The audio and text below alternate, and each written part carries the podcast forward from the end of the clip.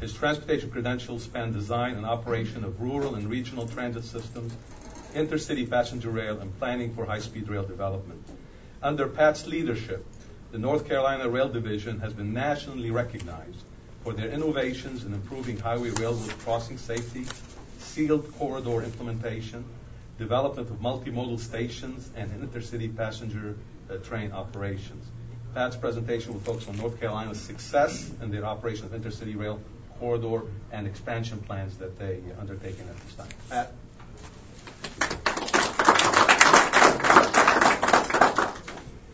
You can get me back to the front slide. Yes, sir. Go.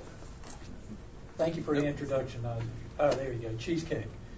Uh, when Nazi introduced the panel, he said that uh, we were experts and we had 85 years of expertise among us. It caused me to recall one of my favorite quotes by the physicist Niels Bohr. He said, An expert is someone who has worked in the field long enough to have made all of the mistakes. So there you have it. Now, how do I go forward? I click on the left Yes. with the mouse? Yeah, you can do that. Or you can use this button right here. Oh, good. Um, all organizations have a mission. Here you see uh, some of ours. I will point out that although today's presentation deals with our passenger program, that's really uh, a small part of what we do overall. I tell folks when I speak that that's our sex appeal. It's the component of our program that people are very interested in, uh, but by and large, it's a small part of it. We have statutory responsibilities that uh, many of you share for a wide variety of uh, involvement with the railroad industry. Uh, and pointed out some of the challenges to introducing new service. I'm going to go over some of how we've approached that very issue. We've done it in kind of a macro uh, sort of way. Uh, we, we've been involved with uh, the Sealed Corridor, which is a crossing safety program. I tell people that crossing safety is the currency of working with freight railroads. It's what they understand, and it impacts their business in a very real way.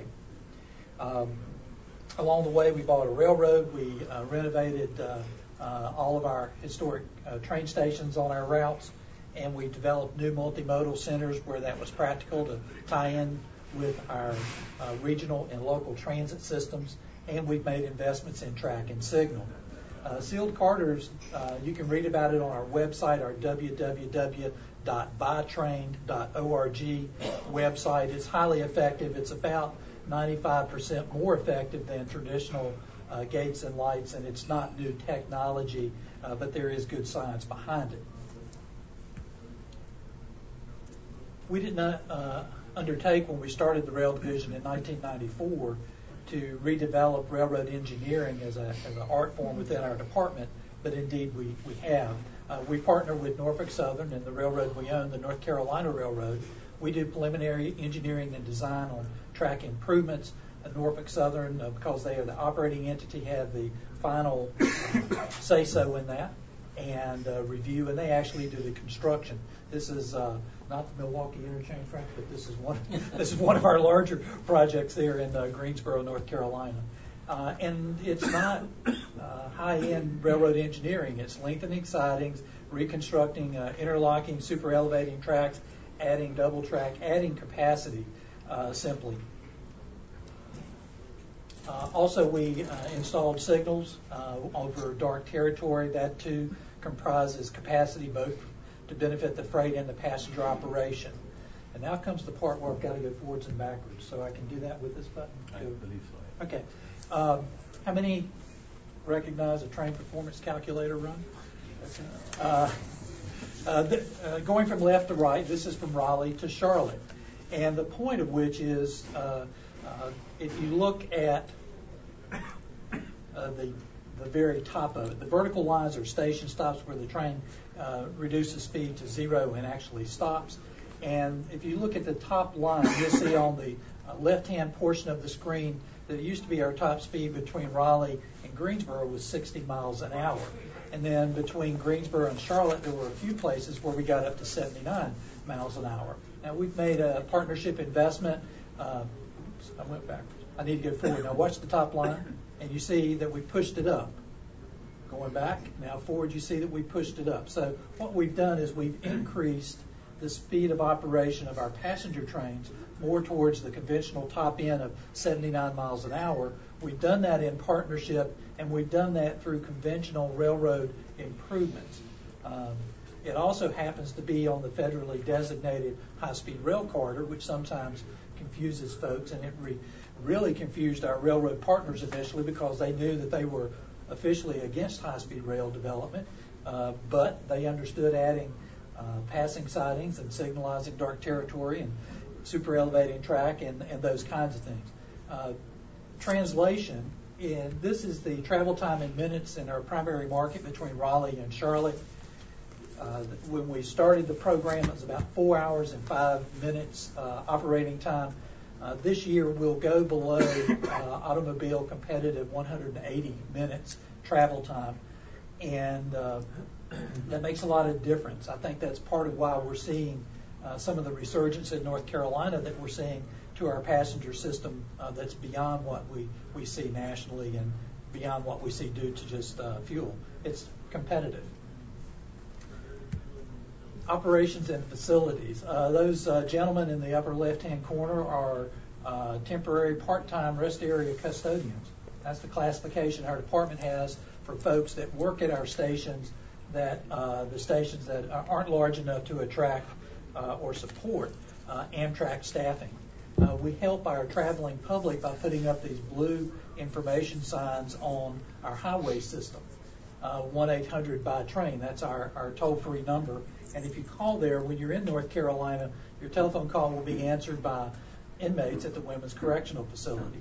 Uh, so you can see we've been innovative in stretching our dollar, but we've learned that people like to talk to other people, uh, not disrespecting the, the use of the internet or uh, voice uh, response telephone systems, but people do like to speak with someone else uh, uh, as they ask about the, uh, their train travel. We convert about 40 to 50,000 calls per year into ticket sales for Amtrak. we don't sell tickets through the Women's Correctional Facility. Station improvements. We undertook to uh, renovate all of our uh, old stations. Here you see some of the work in progress. All of those are completed now, uh, and they are major investments in partnership with our communities. We acquire the stations, we turn them over to the local communities for management.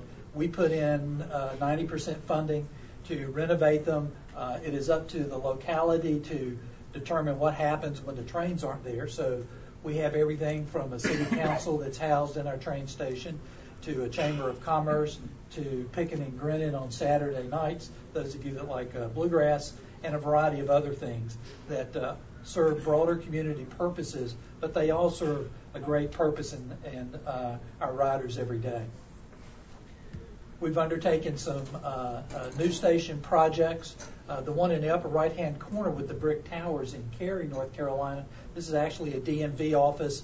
Uh, they will be getting out of that office at the end of the month, and we'll be moving in and occupying the full building. Just today, we're in part of it. Across the bottom, you see some of our concepts for our largest and my personally most terrifying project upcoming in Charlotte, North Carolina. We own 32 acres nine city blocks of downtown Charlotte, one of the fastest growing uh, communities in, in America. And somehow or another, we're going to develop into a public private partnership. We have developers that very much would like to have access to the properties that we own, and we're willing, I'm willing, to do that in exchange for money. We'll figure that out. Uh, earlier, Anne had a checklist of things that you needed to do if you're going to get into the business. Among those things were you needed equipment. When we got into the business of contracting with Amtrak for the Piedmont, uh, they said, well, look, we don't have any equipment. We don't have any power. Uh, so we bought equipment. We bought power.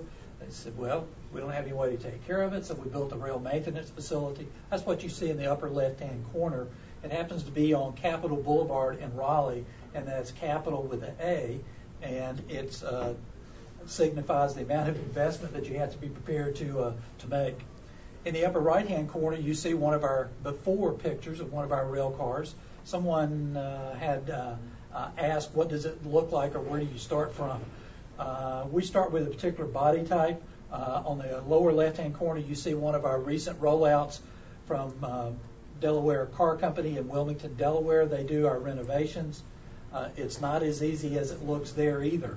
Uh, it takes a lot of expertise and time to develop new systems uh, to complete those rail cars. They're completely rebuilt. Every uh, function within the cars are modernized and made new, and you see them on the in, uh, the interior shot on the lower right-hand corner.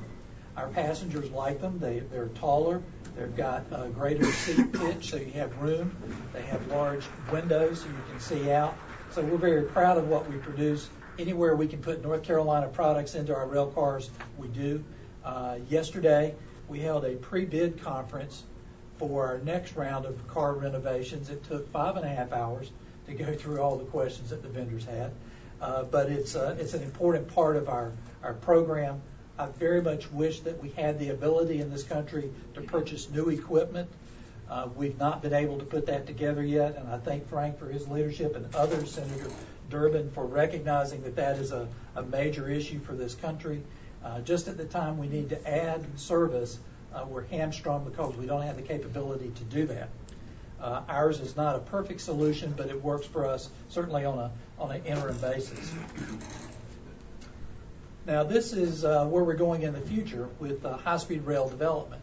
Uh, the red line you see on the chart is, what we refer to, well, actually, all these lines are what we refer to as CSR, Southeast High Speed Rail Corridor. If you go to SEHSR, abbreviate CSR.org, you'll find out more information about what we're up to. Between Charlotte and Raleigh, we know pretty much what we need to do out there on the railroad and I see my colleague Kevin Page back there in the back with the Virginia Department of Rail and Public Transportation. I can guarantee you he knows what he needs to do between Richmond and uh, Washington, D.C. to uh, take that uh, component of the corridor to a higher level. Today we are engaged in how do we connect the two between Raleigh and Richmond. Uh, there's a little bit of uh, track remaining between Raleigh and Norlina, which is CSX transportation. There is a corridor uh, between Norlina, North Carolina, and Petersburg that is fallow. It, uh, a fiber optics line holds it in place uh, by and large. Uh, that is where we're doing the preliminary engineering. One of the challenges we have in working with the Congress is someone always wants to know who's ready to go, who's got a project that we can build, where can we make an investment. I'm here to tell you, we're trying to be there at that table and be as ready as we know how to be. Uh, we have a record of decision be, uh, between Charlotte and Washington, D.C. When we completed that, that was the largest environmental impact statement I'm aware of. Uh, and that the record of decision was signed by FHWA, Federal Highway Administration, in North Carolina and Virginia, and by the Federal Railroad Administration. Uh, today, we're out there. Uh, we're actually no longer in the field.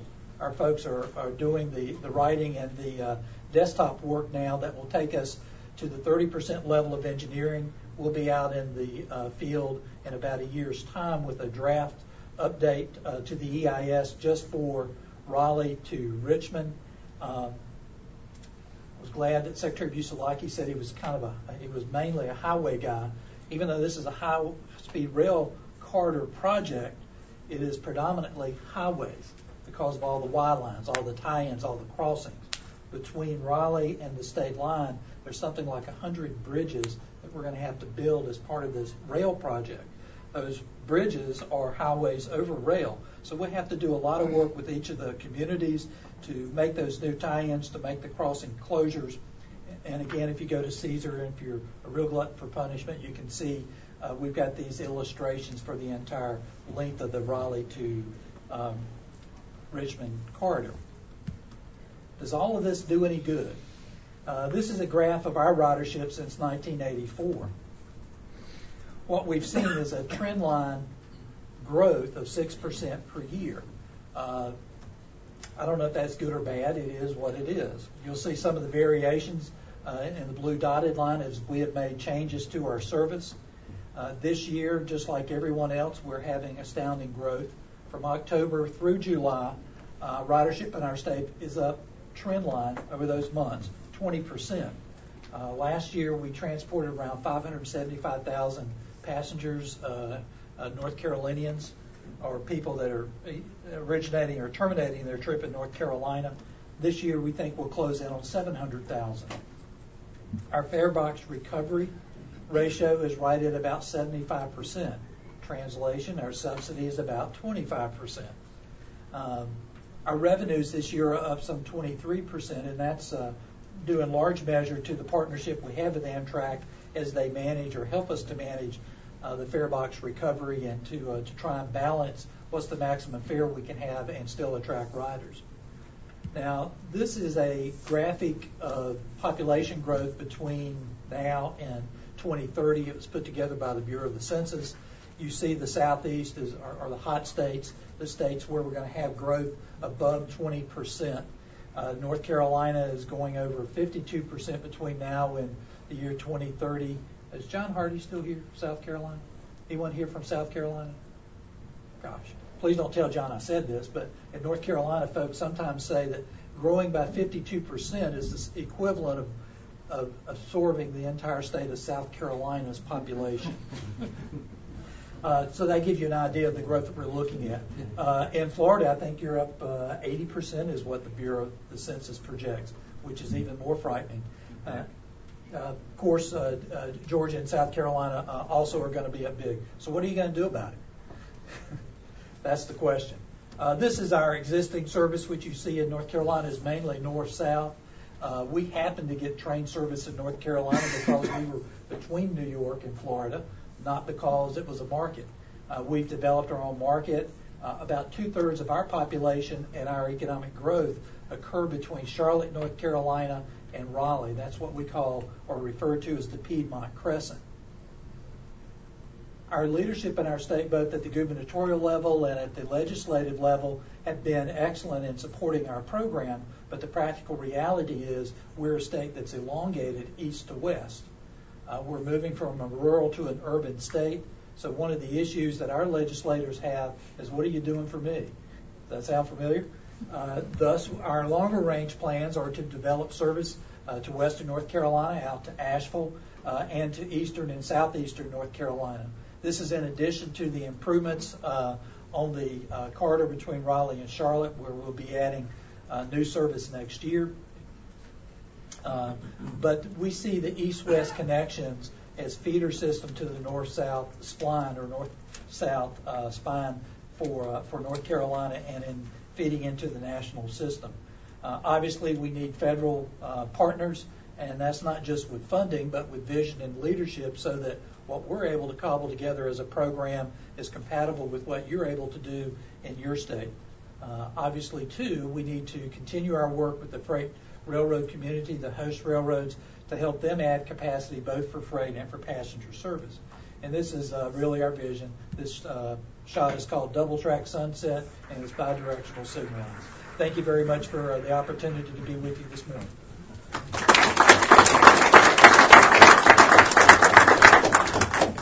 Thank you very much, Pat.